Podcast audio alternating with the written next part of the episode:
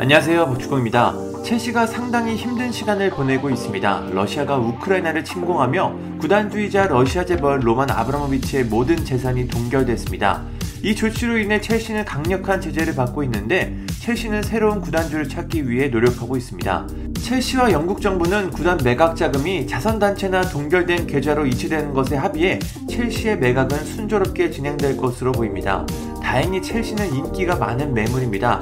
다양한 기업들이 첼시 인수에 관심을 나타내고 있습니다.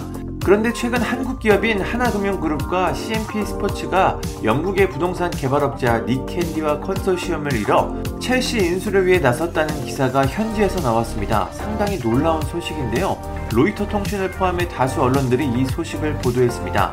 한국 기업이 유럽의 빅클럽을 인수한다는 건 생각하지도 못한 일인데요. 물론 다른 경쟁자들이 있어 아직 인수를 확신할 수 없지만 이렇게 연결된다는 것 자체가 상당히 흥미롭습니다. 하나금융그룹과 CMP 스포츠 그리고 닉 캔디는 첼시를 인수하기 위해 20억 파운드, 약 3조 1,900억 원 이상을 입찰했습니다. CMP 스포츠의 카탈리나 킴 CEO는 첼시에 대한 입찰을 준비하는 중이다. 놀랍게도 경제 규모에도 불구하고 한국 자본이 프리미어리그 구단에 대한 투자는 한 번도 없었다. 이제는 변화가 필요한 때다. 첼시와 함께 새로운 장을 시작할 준비가 돼 있다며 자신감을 나타냈습니다. 하나금융그룹은 한국 서울에 본사를 둔 투자은행 및 금융서비스 회사입니다. 하나금융그룹은 K리그와 한국 국가대표의 타이틀 스폰서이기도 하는데요. 그만큼 축구에 대해 많은 관심을 갖고 있는 그룹입니다. 지난 2019년에는 K리그2 구단 대전 하나시티즌도 인수하며 축구 분야에서 적극적인 행동을 하고 있습니다. CMP 스포츠는 런던과 서울에 본사를 둔 스포츠 컨설팅 회사인데요. 지난 10년 동안 토트넘 하스퍼의 금호 타이어, 맨체스터 시티의 넥센 타이어, 아틀레티코 마드리드의 현대자동차 같은 유럽 빅클럽들의 다양한 거래를 진행시켰습니다.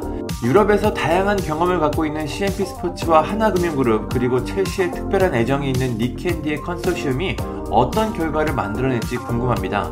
캔디스블루 풋볼 컨소시엄의 대변인은 한국의 두 회사인 하나금융그룹과 CMP 스포츠 그룹이 캔디의 글로벌 투자자 컨소시엄의 중요한 부분이 됐다는 것을 확인할 수 있다. 그들의 참여는 첼시의 글로벌 브랜드와 아시아의 충성도 높은 팬들이 있다는 것을 보여준다. 축구 구단은 매우 중요한 커뮤니티이자 문화 자산이다. 팬들에게 축구를 되돌려 주겠다고 말했습니다. 물론 다른 경쟁자들도 있어 하나금융그룹과 CMP 스포츠가 합류한 블루풋볼 컨소시엄이 첼시를 100% 인수한다고 확신할 수 없습니다. 미국의 메이저리그 구단 시카고 컵스를 소유하고 있는 리케츠 가문도 첼시 인수를 원하고 있고 미국 사업가 토드 보엘리는 스위스 억만장자와 함께 컨소시엄을 구성했습니다.